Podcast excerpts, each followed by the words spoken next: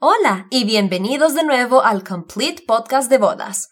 Hoy voy a discutir si deben contratar a un amigo o un profesional para su boda. Me llamo Gaby y aprecio que se hayan tomado un momento de su día para escucharme. Los enlaces a mi grupo de Facebook, blogs y otros recursos están en la descripción. Míralos, creo que te pueden ayudar. Hay temas que van desde elegir tu vestido, decidir tu color o tema, cómo ajustar tu lista de invitados e incluso temas como el de hoy, que es decidir contratar a un amigo o un profesional para tu boda. Puede ser tentador pedirles a amigos o familiares que brinden servicios que normalmente son provistos por vendedores profesionales de bodas. Pero ¿es realmente una buena idea? La respuesta es sí o no. Todo depende. Primero, voy a decir Sí, sí, tu amigo también es un profesional. Aunque tu amiga Sara es súper astuta y tu cuñado Sam toma increíbles fotos de Instagram, eso no significa que sepan hacer centros de mesa o que tengan la menor idea de cómo fotografiar una boda. Ni es probable que tengan el equipo adecuado. Si tu hermana de la hermandad de hace años se gana la vida como fotógrafa de bodas y te encanta su trabajo, por supuesto, resérvala para tu boda. Pero si el compañero de cuarto de la universidad de tu prometido tiene una banda de garaje, opta por una banda profesional o incluso un DJ que pueda darte una lista de reproducción personalizada, que sea exactamente lo que deseas y mantener las cosas en orden.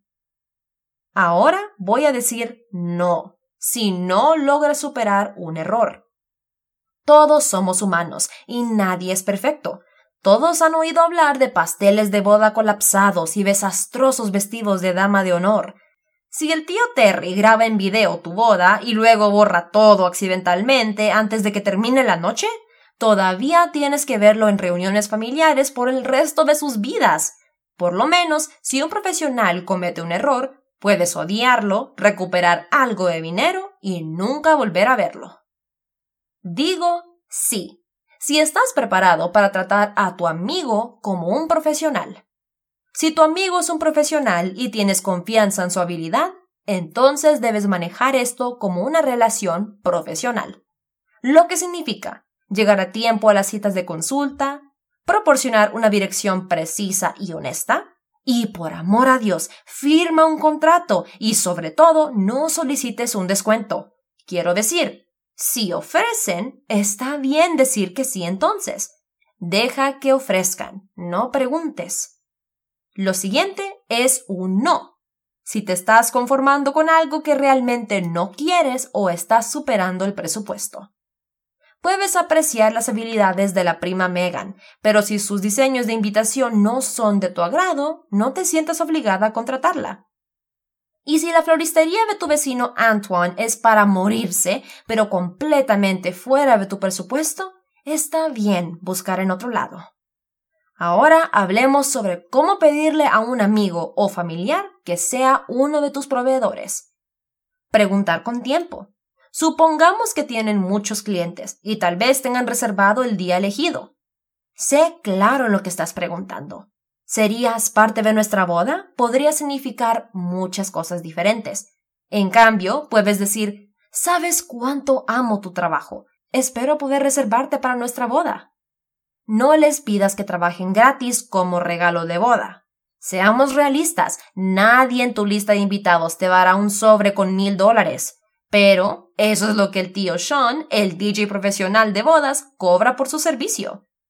Sea amable si se niegan a la oferta. No hables a sus espaldas ni hagas que mamá los presione para que lo hagan de todos modos. Simplemente agradeceles de todos modos y pregúntales si pueden recomendar una alternativa.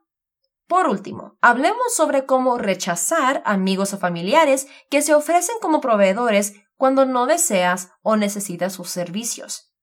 Agradeceles por su generosidad y consideración.